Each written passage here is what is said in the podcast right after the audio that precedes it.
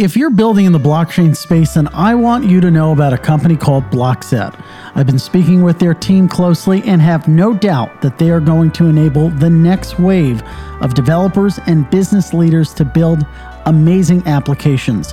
Blockset offers accessible data from all major chains through easy to use APIs. It acts as your hosted blockchain infrastructure and it ultimately enables high quality apps to be built at a fraction of the cost in a fraction of the time. Go sign up for a free account at blockset.com and start building today. Stay tuned for more information later in this episode.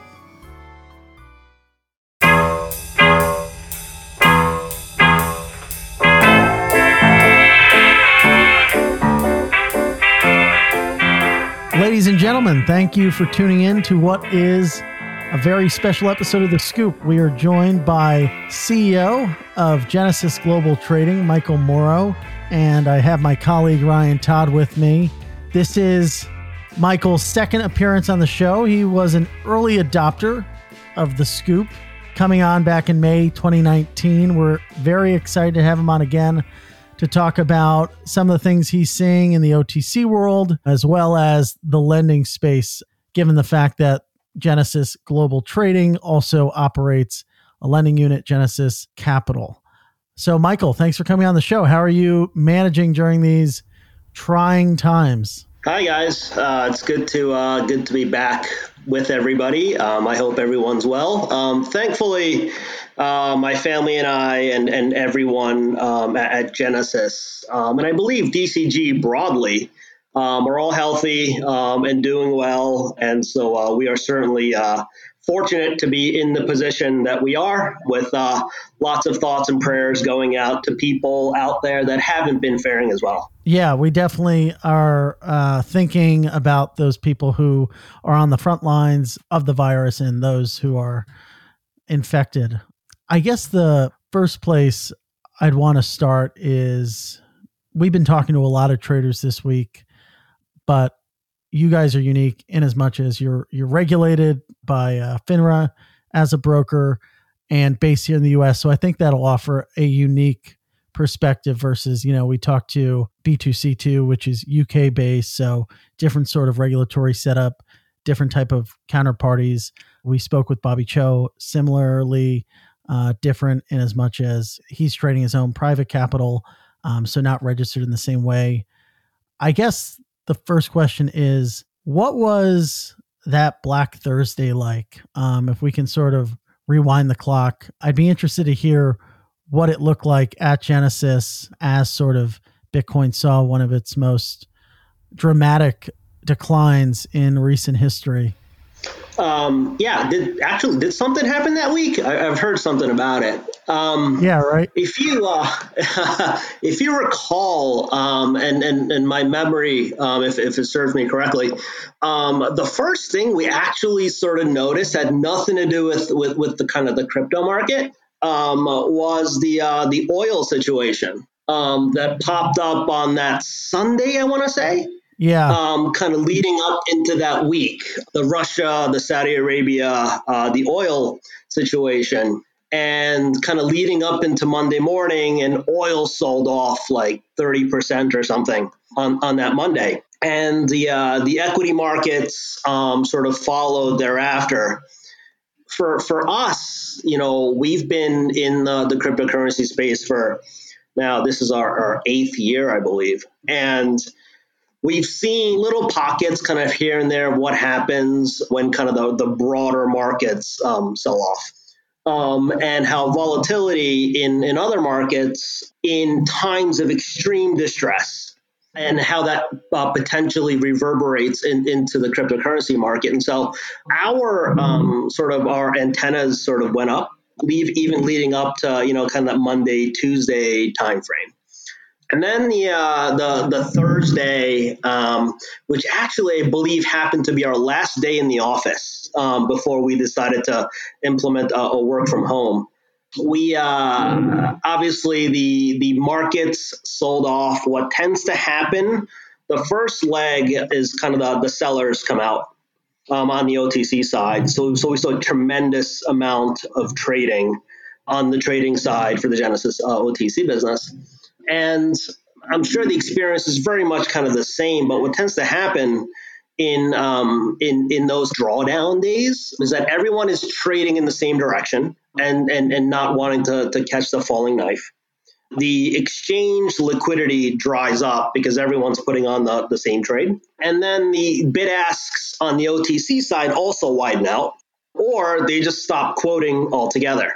Um, and so in a in that scenario where the spot price is falling, not just kind of falling at the velocity at which it was falling, certainly made it um, a challenging day for us on the, the, the, trading side, looking to still help our clients execute and answering the phones and, and, and kind of walking the clients kind of through what was everything that was going on. Um, at the same time, trying to, to, you know, to make sure that our risk management systems were in place. Um, and, and, making sure that uh, we were hedged on everything we were doing. So it is an all hands on deck situation, certainly, even just the trading side. Um, as you might imagine, um, on the lending side, the first thing we start thinking about is is collateral and whether or not um, we have ample collateral to um, uh, kind of backing backing the loans.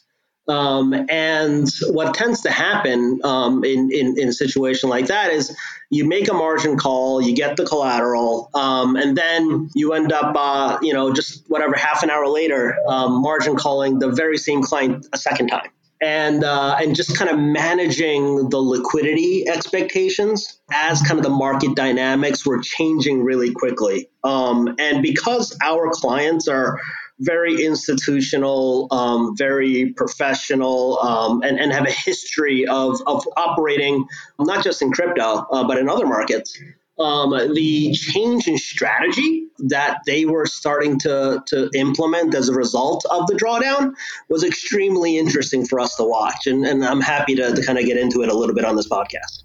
Yeah, that would definitely be interesting. But before we dive into that, I just want to take a step back to how you guys saw the decline coming in a sense, or, or how you anticipated that.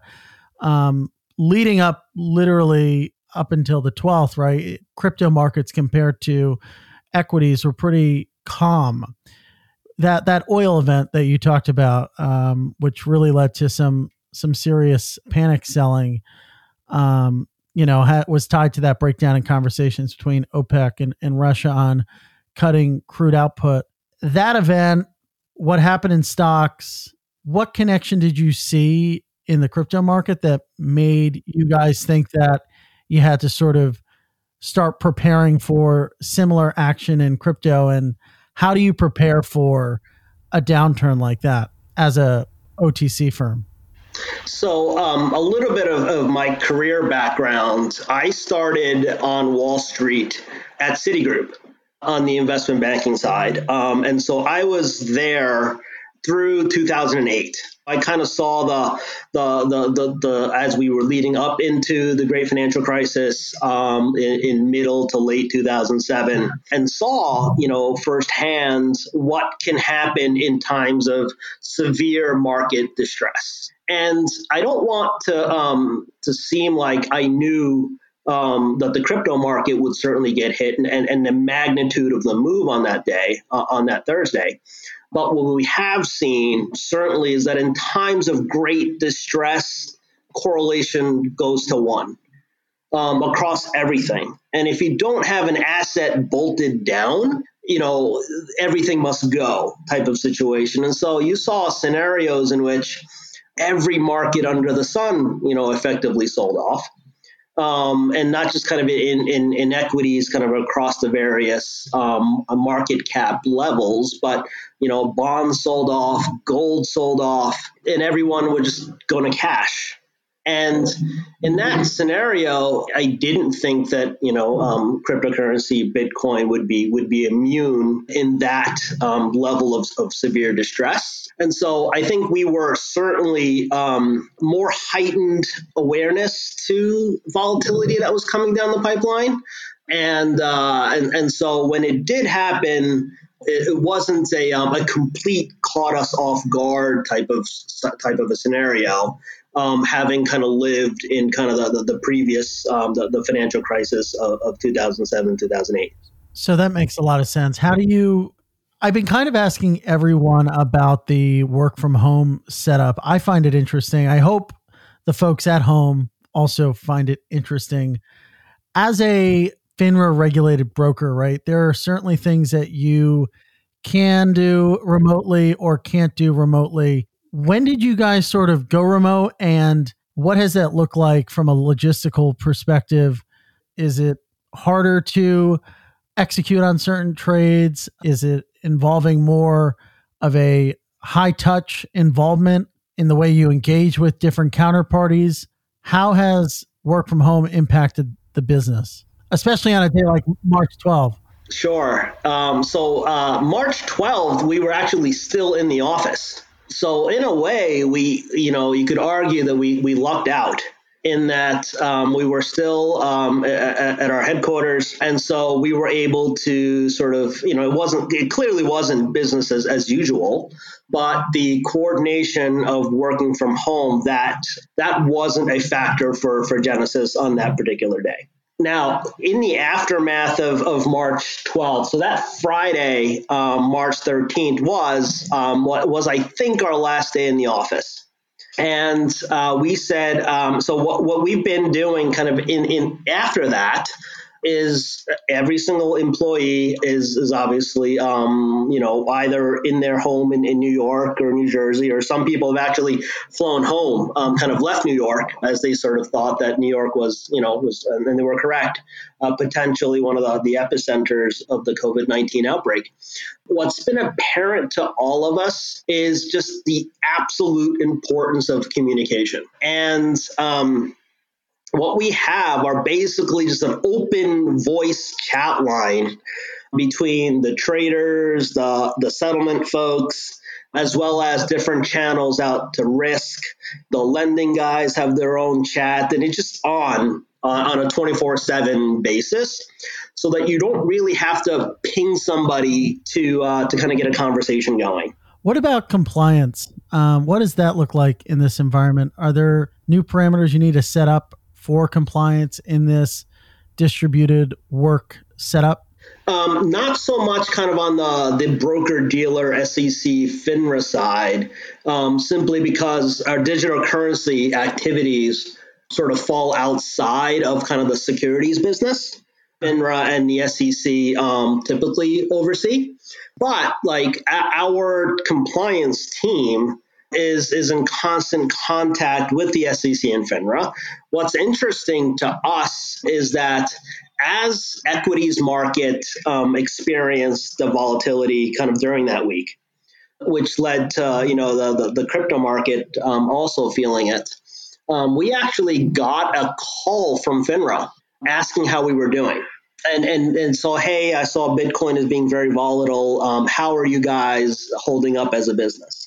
And which is interesting um, that they were checking up on member firms um, just to make sure that we were doing okay.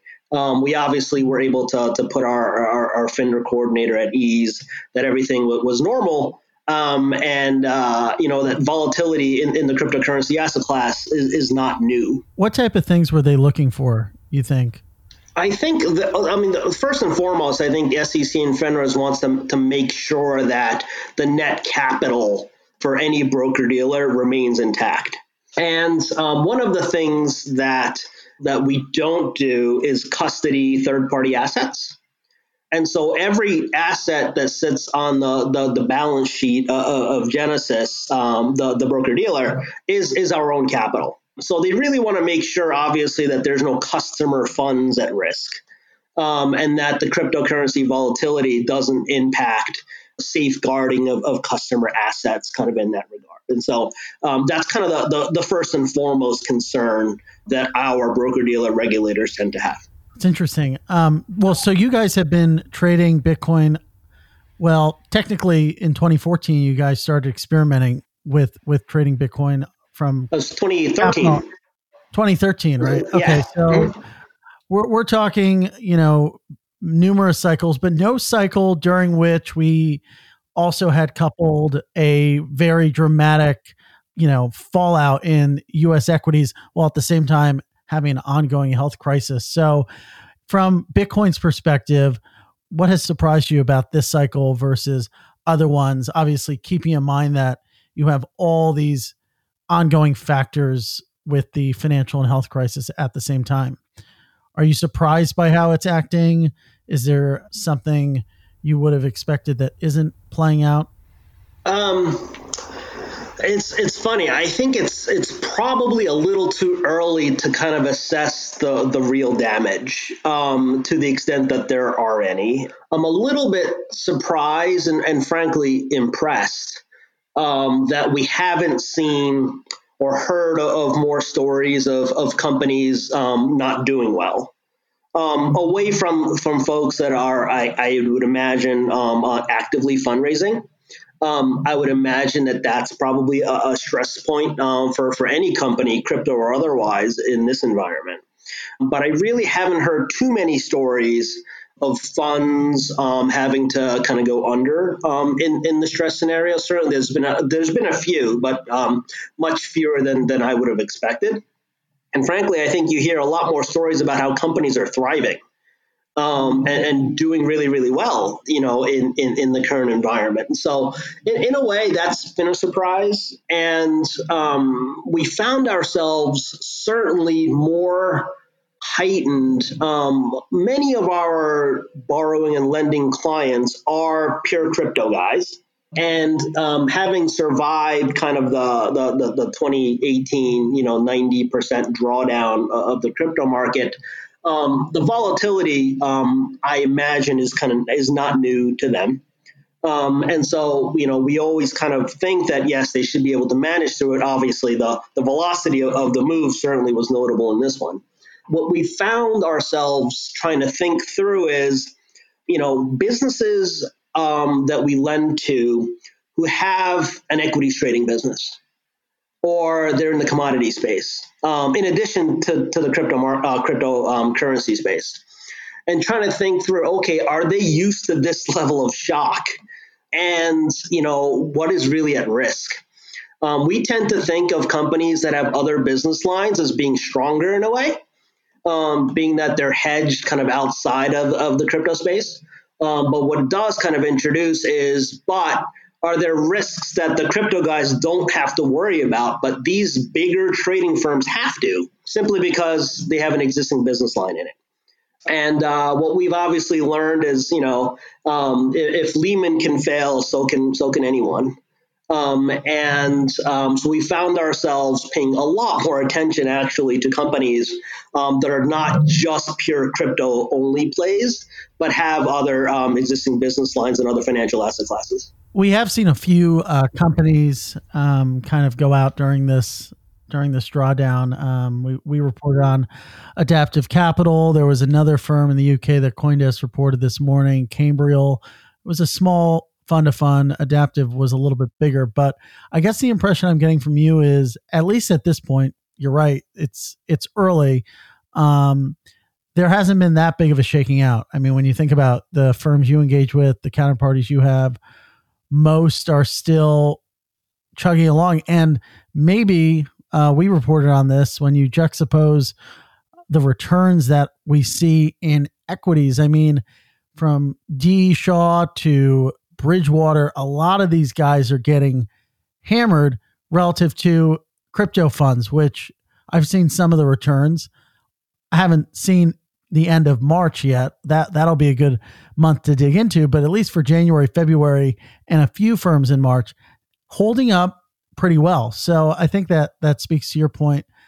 I wonder though down the line, and this is kind of tangential to the OTC market, um, and and you should be able to speak to this just because you would be a buyer of some of these services. But if this economic crisis is prolonged, then you might see some fire sales or some service providers who can't find a big enough addressable market um, or the market is already so crowded those folks three six months from now might have to close up shop or find themselves a buyer but at this point it, it might be a little too early to tell or say Yeah, I think that's probably right. I mean, for, for some of the the larger, um, you know, the, the, the bigger funds in, in the equities and, and commodities space, um, or, or in the fixed income space. I mean, those investors are kind of hoping for the the, the, the five, six, seven, eight percent a year type of return, right? And so they would be far more sensitive to this market drawdown um, than the crypto guys who understand the risk reward profile and kind of the volatility that, uh, that frankly kind of comes with it. Um, these days, I mean, the, the US Treasury market has higher volatility than crypto.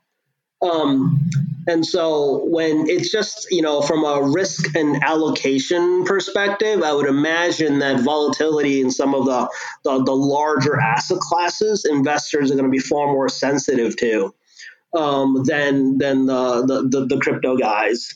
Um, as far as potential redemptions and, and, and the data that you mentioned will sort of come out hopefully um, relatively relatively quickly. Now, to your other point, um, you know, companies, service providers that are um, still on the startup stage um, that are still looking to, to, to find their niche um, within the, the crypto asset class and kind of build their customers. Certainly, um, the, the price action that got us down to whatever the high 3000s, and, and here we are hovering around nearly 7K, I think, this morning.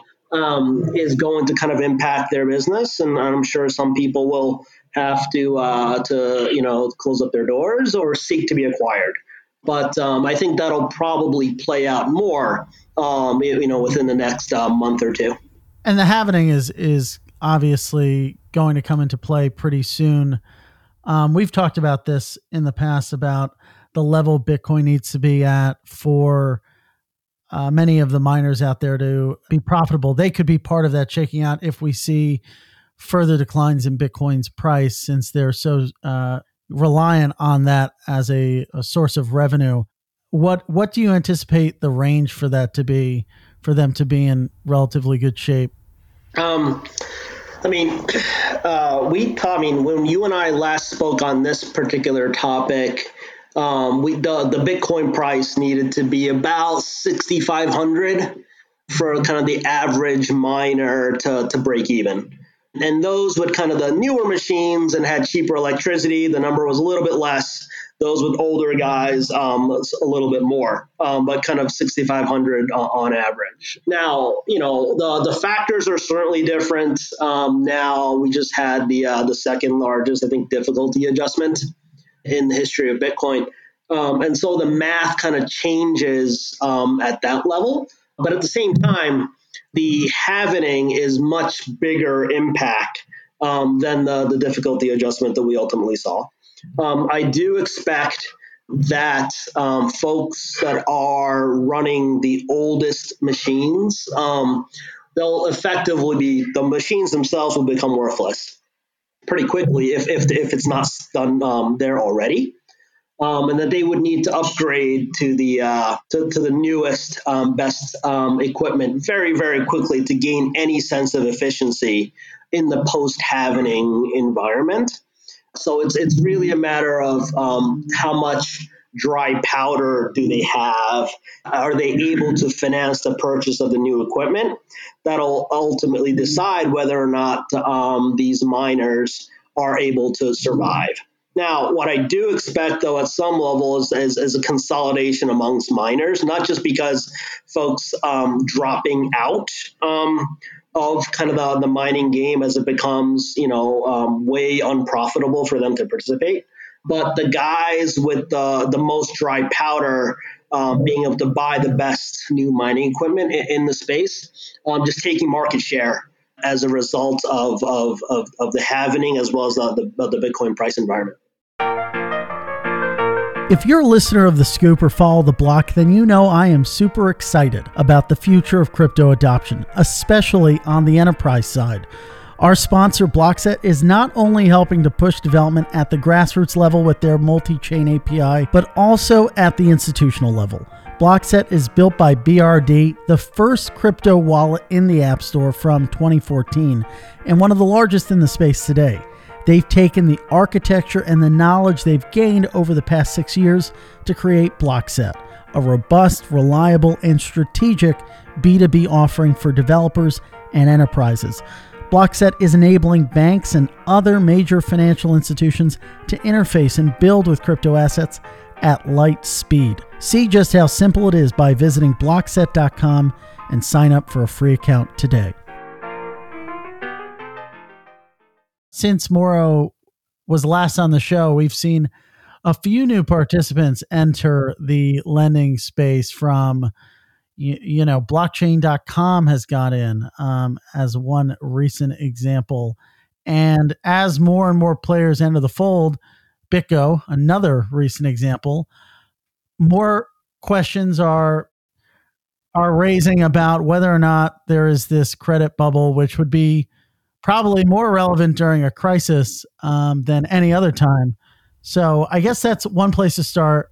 Ryan, if you want to add to that, feel free. But yeah, definitely. I think um, one of the one of the bigger things that stuck with me from our last conversation, Michael, uh, on the scoop was this idea of Genesis not operating in a vacuum and competition for originations continued to swell throughout 2019, both from custodial lending side, but also you know the new entrants from the non-custodial open finance, decentralized finance lending space, those types of facilities. Um, one thing in particular you, pointed out was that you were starting to see new entrants kind of dip a bit below the credit box, offer sweeter introductory rates, maybe lower collateral ratios um, to try and, and and grab share. I'm wondering if you've seen some of that unwind um, over the past couple months, or just kind of the impacts of, of some of that activity from last year.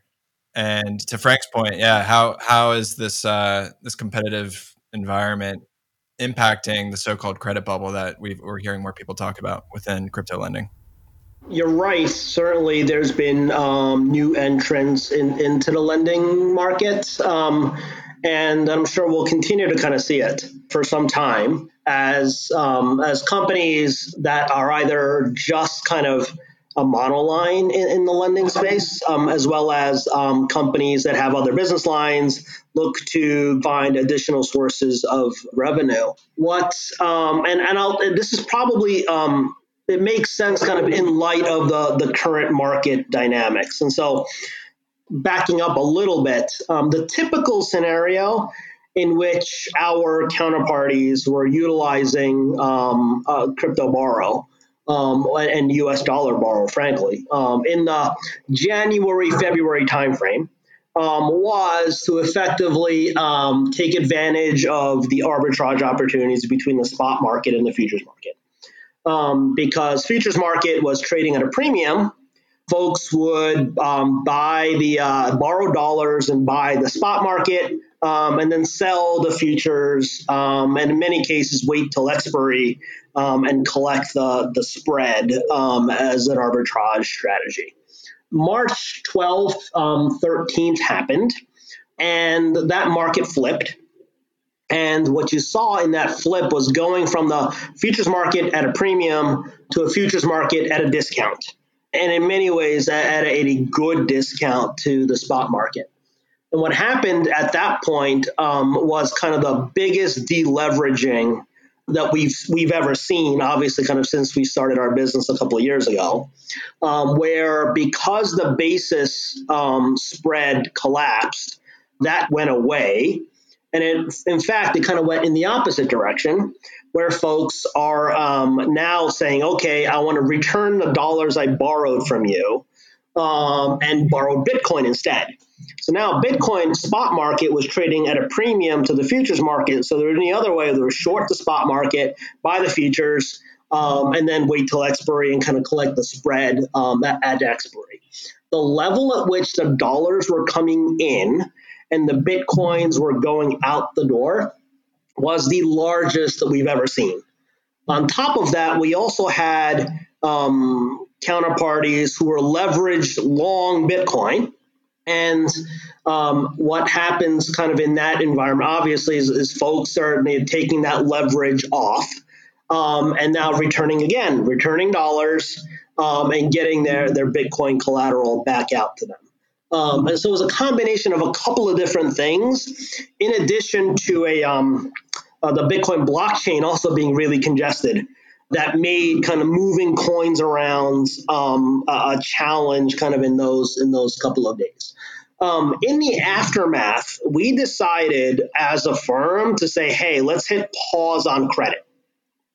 Um, let's not extend any credit. And, um, and, and, so that was a, a firm wide um, decision that, that we had made in conversations with our risk department, um, as well as for me, that it was okay to hit pause.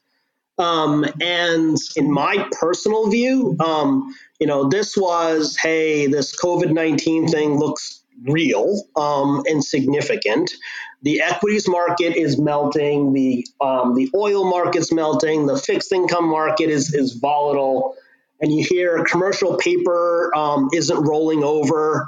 Um, so the credit market is dislocated and um, how could I get comfortable extending credit in that environment? And for us, if what was happening in the other markets didn't cause just a repricing of risk generally, then like what event could possibly cause such a thing? And so we said, okay, let's just let's just stop. Let's stop um, uh, on the credit side and and see how the dust settles and and and, and you know wait a couple of weeks wait a month however long it might take for us to, to kind of better sense for where the market is and then kind of reassess. That's a pretty big deal. Crypto's largest lending desk hitting pause on credit. What's the timeline? What do you want to see in the market for you to dive back in so um, i'll tie this into your earlier conversation about competition um, so there are certainly instances in which um, uh, somebody would come to us and say, "Hey, so and so is is lending us this at this term." Um, and can can Genesis match it or, or, do better or any of those situations? And we said, hey, let that trade away you know the the the risk we couldn't quantify it. We couldn't kind of get our arms around how bad things would really ultimately kind of get. And um and so you know comp- normally we'd obviously be looking to compete and, and and see whether we can ultimately kind of get there. But you know for about two weeks um, we said, "Hey, let's let's let let the other guys take that risk." That that's something that I, I didn't want, that I didn't feel comfortable owning at, at that point in time. We just had a story go out on Figure, which uh, is a popular uh, blockchain-based lender um, that hit the brakes on its HELOC origination, uh, home equity lines of credit loans, and it was a similar type of story. Uh, we we got on the phone with Cagney, and and he has really deep market structure expertise. And his point was, look, I have money on my balance sheet to to do these loans. We could we could do these loans. There's investor or rather customer appetite for HELOCs, but I just don't know how to price these things because there's no sense of accurate pricing right now in the market in the ABS market at, at that point of time.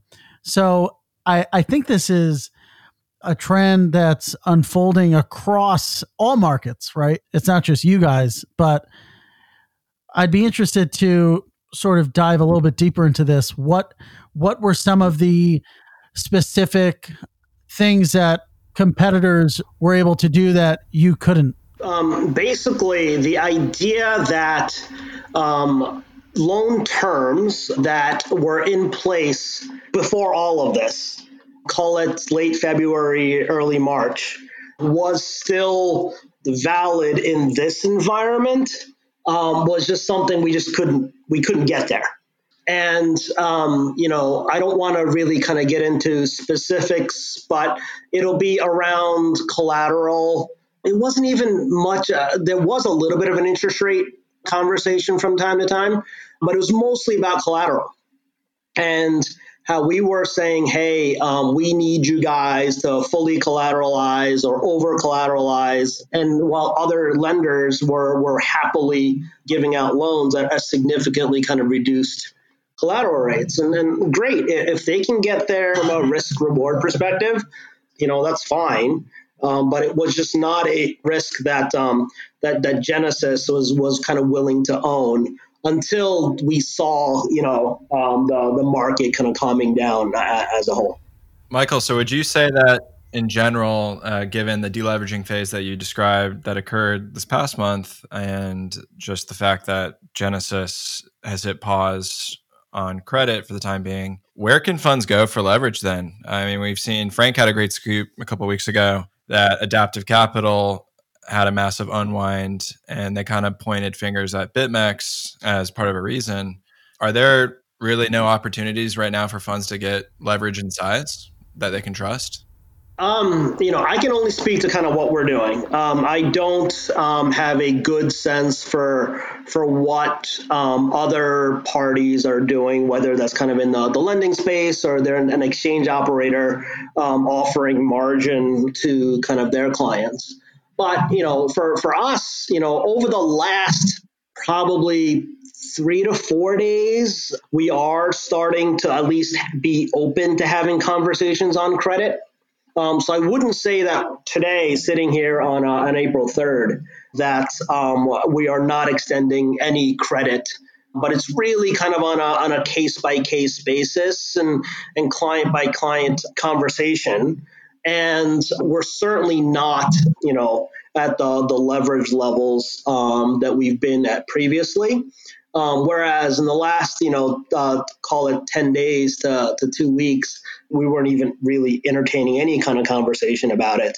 Um, we are um, having kind of select conversations with, with certain counterparties as we um, kind of dip our toe back in the water a little bit. And so I'm hopeful um, that it was just a, a couple of week thing and uh, but I'm still I'm not an overall kind of market expert, but I'm not calling a bottom here on any of these asset classes, and and so um, I do um, want to be smart and prudent about the level of leverage we give and to whom. Well, it's definitely rare to see uh, that level of conservatism in this market, which is known for, I think, to most of the outside world, 100x leverage and Lamborghinis and all of that sort of exorbitance um, that that's sort of memed about. But I think that's a really interesting place to leave things off.